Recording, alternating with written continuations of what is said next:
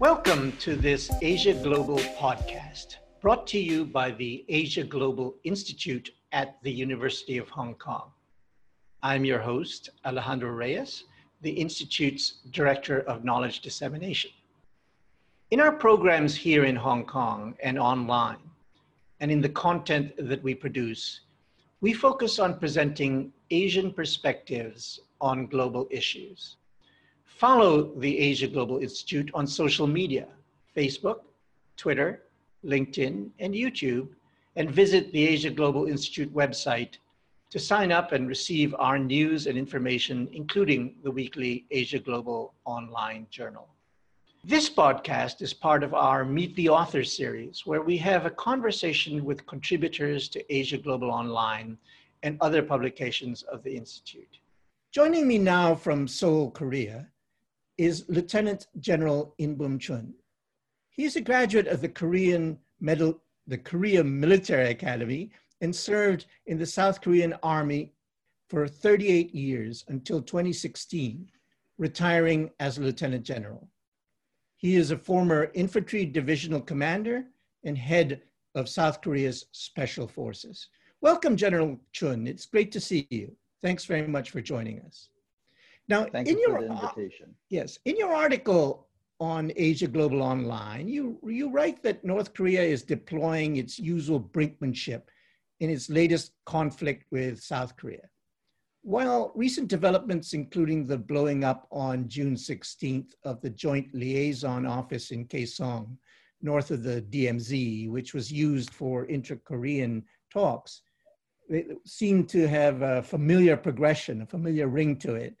You warned that Pyongyang's increasing assertiveness makes the current confrontation possibly more dangerous than usual for regional and global stability. I'm wondering if you could tell us a bit more then about the current situation and what why you think that Pyongyang's current brinkmanship may be more dangerous this time. The reason that I conclude that the present situation uh, is more dangerous is because South Korean uh, readiness and fundamental capabilities are much greater than before although this government is pursuing a road of peace, our military readiness, especially the combined readiness with the United States, has not eroded. And the frontline units have a standing order of their own, which is to defend themselves. And uh, North Korea, I'm, I'm concerned that they might not understand that uh, if they provoke a situation, especially a military type of uh, provocation, that it will be melt, met with uh, instant and harsh re- response, which will lead to a situation that even they had not anticipated or wanted. So that's my biggest concern. Yes. Now, um, what about in terms of uh, you know the United States position? Uh, you know, we've seen uh, the Trump administration tried to make overtures to North Korea, but that seems to, of course, uh, fallen uh, by the wayside to some extent without much progress on denuclearization. But what about the United States posture then? So I, think it's fair to say that uh, although uh, North Korea was very disappointed at what they thought that they could get from Hanoi, which is economic relief, uh, with a trade-in for the Yongbyon test facilities that uh, the United States also had a different uh, goal, which was uh, proof that North Korea would be sincere in, in its denuclearization uh, efforts. Somehow, North Korea and the United States both thought that the opposite side was willing to meet the other's uh, goals and expectations. Uh, I don't see the gap that wide, but it still needs some uh, working to do. And that working is some confidence building measures. Unfortunately, uh, the patience of both sides have waned, especially on the North Korean side. And now they've set up goals that are nearly impossible to meet. Mm. Uh, namely, they want the South Koreans to literally sever ties with the United States and do a north south uh, Korean Peninsula type of exchange, which is ridiculous.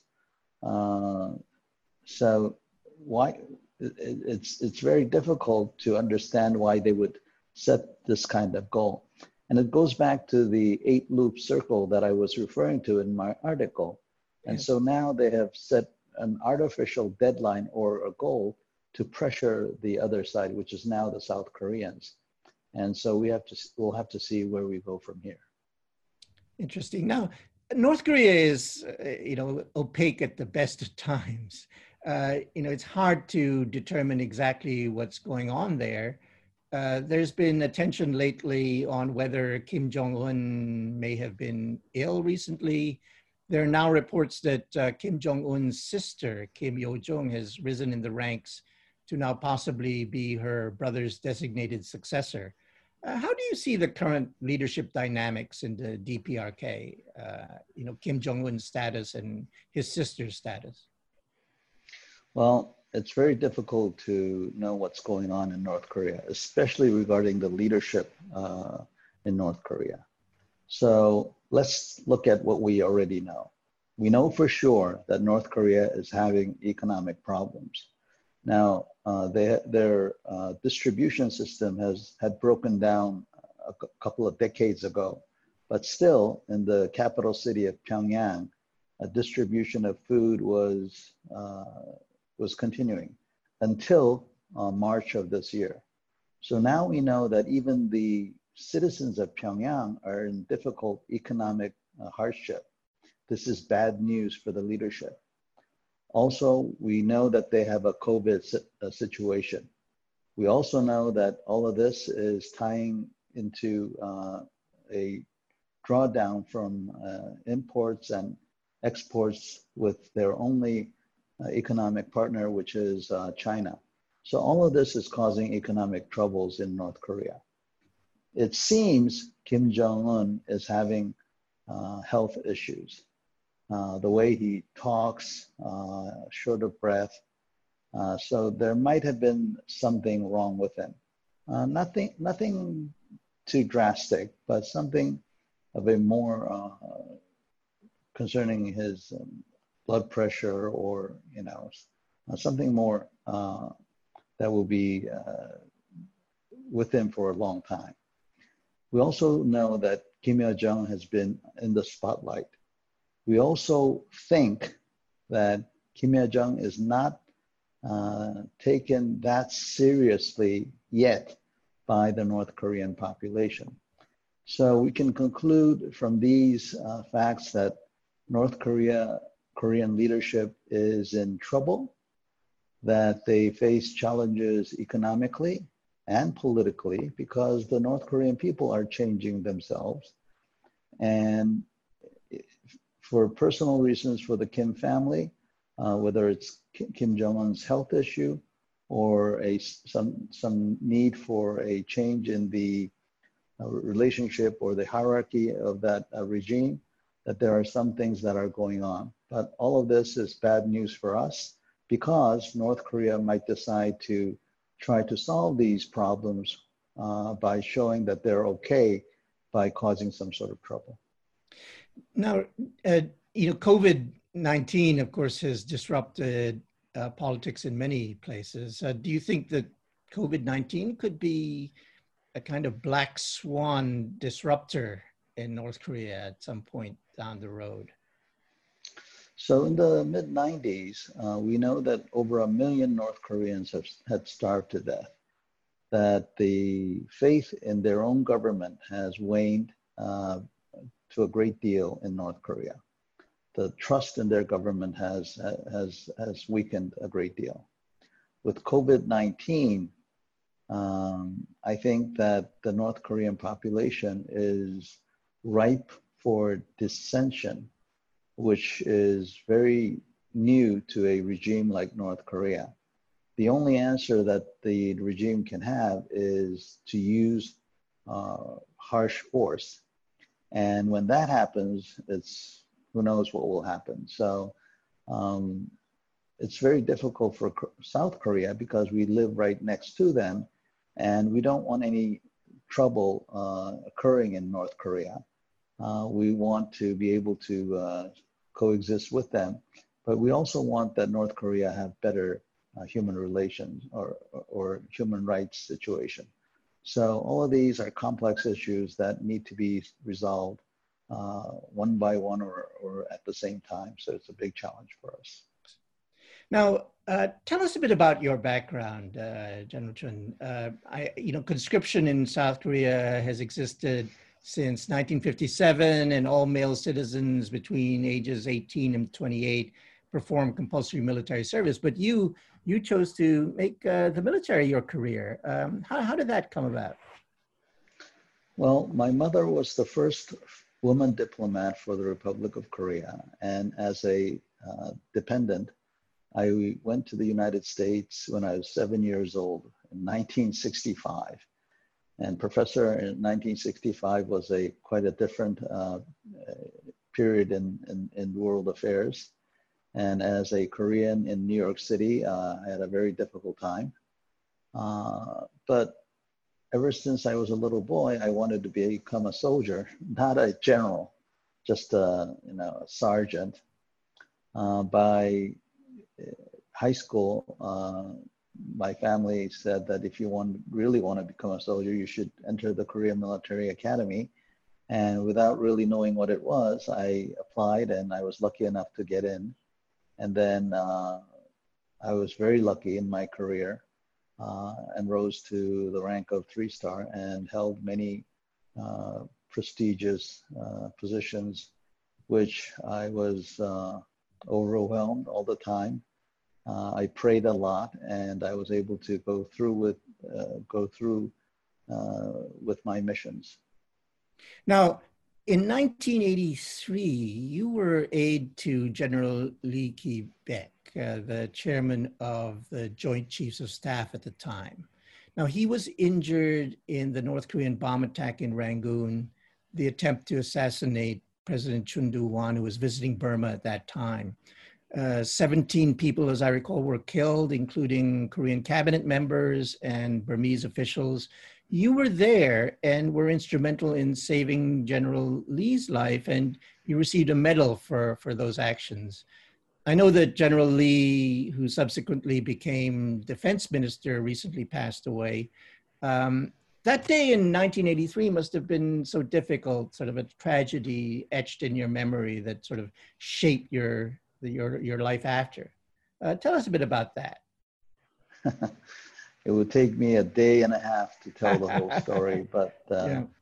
uh, as you mentioned, the North Koreans had planned to. They used their diplomatic privileges to smuggle in explosives and other devices, as well as three agents uh, into Burma and tried to assassinate the, the president of Korea. They failed, but in the process, they were able to kill, as you said, 17 of our senior cabinet members, and the only person that survived was my boss. Uh, on that day, I can still see the explosion. Uh, I was right next to him five minutes before the explosion. I just decided to walk out to the car to get some batteries. And uh, the explosion occurred. I was so scared. Uh, that's when the training kicked in. Uh, I did everything that I was trained to do. And uh, the, the uh, TV cameraman who was uh, filming the event uh, had, had filmed the whole thing. And that's how people knew about what I did. you know, I was only 24 years old. And you know, in the military, they tell you that the North Koreans are evil, that they are uh, they are they are like demons with uh, horns in their heads. So you know, I, I didn't believe all of that. Even that day, when the initial explosion occurred, I had thought that it was some faction within Burma that wanted to embarrass the Burmese government. Mm. But the Burmese told me that it was not one of them. And I thought that's ridiculous. You know, it could not be a, a Korean. But I was wrong. The North Koreans flew 6,000 miles to try to kill the Korean delegation using, again, their diplomatic privileges, the trust that the Burmese had entrusted to them. Ever since that day, uh, uh, I, I have reservations about North Korea. You know, in order for peace, you must always give the other person the benefit of the doubt and, uh, you know, uh, try to work and uh, persuade and all that. But what I learned that day is that whenever you are discussing uh, or negotiating with North Korea, you must be ready with strength militarily so that if they are trying to do something like that again, you will not be caught off guard. So that was my biggest lesson. Interesting. Now, later on in your career, you headed the Special Warfare Command, which would seem to me to be a daunting position in any country's armed forces, all the more in South Korea, in such a tense part of the world. Uh, what can you tell us about that time in your career? So the South Korean Special Forces is a uh, is a is a relatively a big organization compared to other countries. We have that size because of the North Korean threat, but but also the uh, legacy that we share with the United States. So we started out as an airborne unit, and as the United States established their Green Berets, much of our unit started to uh, simulate with the US Green Berets. So we have a wide range of capability. The biggest challenge is to keep that kind of capability in a peacetime army. And so, you know, a lot of effort, finances go into uh, maintaining that kind of capability for that kind of uh, size of a, uh, of a unit. And for me to fight for resources, uh, to be able to uh, take the risk to train the troops when you have to consider safety issues as well as uh, other considerations was the biggest challenge. But I must tell you that it was the best time of my life. I mean, I really enjoyed uh, serving with these great soldiers. Uh, they are great soldiers. Uh, and I, I, really enjoyed, uh, and it was an honor for me to uh, serve as the commander of the ROK SF units. Now, um, what insights did you gain at that time from, you know, the dealing with North Korea and also uh, with working with the United States in terms of security in the peninsula? In one word, Professor, uh, vis pacem terra uh, parabellum. If you want peace, prepare for war. Uh, you know, Korea has an alliance with the United States, and it has been a very successful alliance. Uh, but the United States is a big uh, partner and to be able to uh, match uh, with that kind of a big partner is a very daunting task. So you have to be a good diplomat and you have to be able to persuade and make the make your alliance partner understand who you are. I think that's the most important uh, task that you need to do in a combined uh, atmosphere. Uh, but sure. again, but again, preparing for war, I think, is most important because uh, history throughout mankind has taught us that that is the only guarantor of peace. Interesting. Now, you retired from active duty in 2016, and but have been keeping busy since then. I think you've taken on fellowships in the United States. Um, tell us what uh, you're working on these days, and uh, aside from writing for Asia Global Online. so I enjoy writing for Asia Global Online. Thank you very much. Uh, because of my relationship with the United States and my uh, home country, the Republic of Korea my first task in life before I go to the next uh, life is to ensure that the ROK Korean, uh, US alliance is stays strong and that I will try to enhance that relationship. And I tried to do that by being honest. I feel that honesty is the best policy. It leads to better understanding. And when you are able to better understand your friend or ally, it will really solidify that relationship. So that's my number one thing. Uh, number two endeavor in my life is to um, fight for the common soldier's basic equipment. You know, all peacetime armies have this issue. Uh, all peacetime armies want to make billion dollar uh, aircraft carriers and submarines and aircraft and tanks, but they don't want to invest uh, a thousand dollars on a good rifle. So I and a group of us try to make sure that the ROK Army gets that kind of good rifle, good ammunition, good helmet, and so forth. Uh, by the way, a boot is very important as well. Yeah. And finally, uh, I want to spend the rest of my life dedicating myself to the welfare of uh, dogs and cats. So I am a, uh, on the board of directors for the Korea Animal Welfare Association, uh, and uh, we do dog and cat rescue and among other things. Wow, fantastic. Now, uh, since you mentioned equipment, uh, tell us a bit about some of the equipment that's behind you, behind your desk there. Professor Reyes, these are all models, but uh, these are all uh, replicas of Korean rifles and uh, that are being used right now. And uh, we could have better rifles. So this is a, these are props that uh, I and my associates use to educate the Korean public and also to draw their attention uh, to, to, to this issue. Now, uh, Korea is trying to improve the, uh, the the quality of their the weapons they produce. I, I guess that's your one of your missions. Yes, yes. So uh, again, our tank is uh, is a ten million dollar tank. It's a phenomenal tank. Our aircraft are imported by from the United States and modified to meet our requirements. Very good aircraft. We can knock out the North Korean Air Force, I would say, within ten days. Our Navy is quite capable, as has been shown throughout the uh, uh, clashes that we've had in the West and Eastern seas. Uh, but I want, I and my associates want to see better rifles, uh, uh, better boots, better uniforms, better armor, uh, all the basic stuff for the, the, the average soldier. And so that's where we concentrate on.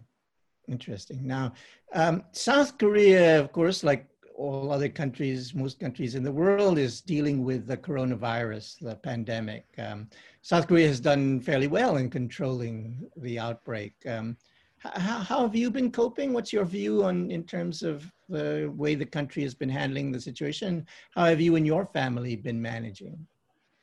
Well, nobody uh, in my family or my immediate uh, group has been affected by COVID 19, uh, thank God. Um, but it's basically common sense. You know, you keep your social distancing, uh, reduce your activities, wear a mask, wash your hands. So that's the basic. Uh, but at the same time, you need to keep balance. So you need to, you know, do your shopping and uh, meet associates and friends and do your exchanges. So uh, the Korean government has been uh, quite successful with the cooperation of the Korean people uh, so far. But uh, we all know that this uh, challenge that we have will not change uh, very anytime soon or, or resolved anytime soon, and that humanity will be faced with more of this type of challenges unless we really uh, change our lifestyle and uh, uh, fix, you know, the, what we've been doing to Earth. Uh, it's us that's the real problem. And, and, the animals too, I think, is just kind of important. I mean, understanding your interest in animals, that clearly we have to uh, look after them too uh, as well in their environments. Yes, you know, uh, I'm not a vegan yet or a vegetarian, but uh, the one of the answers is to reduce the amount of uh, meat that we eat. Uh, we're eating too much. And I think if we did that, a lot of our problems would be solved. Yes. Well, thank you, General Chun, for joining us. Uh, General Chun's article may be found on Asia Global Online. Follow the Asia Global Institute on social media, Facebook, Twitter, LinkedIn, and YouTube, and visit the Asia Global Institute website to sign up and receive our news and information, including the weekly Asia Global Online Journal. General Chun, thank you so much for joining us from Seoul, South Korea. It's lovely to see you. Thank you and good luck. Thank you.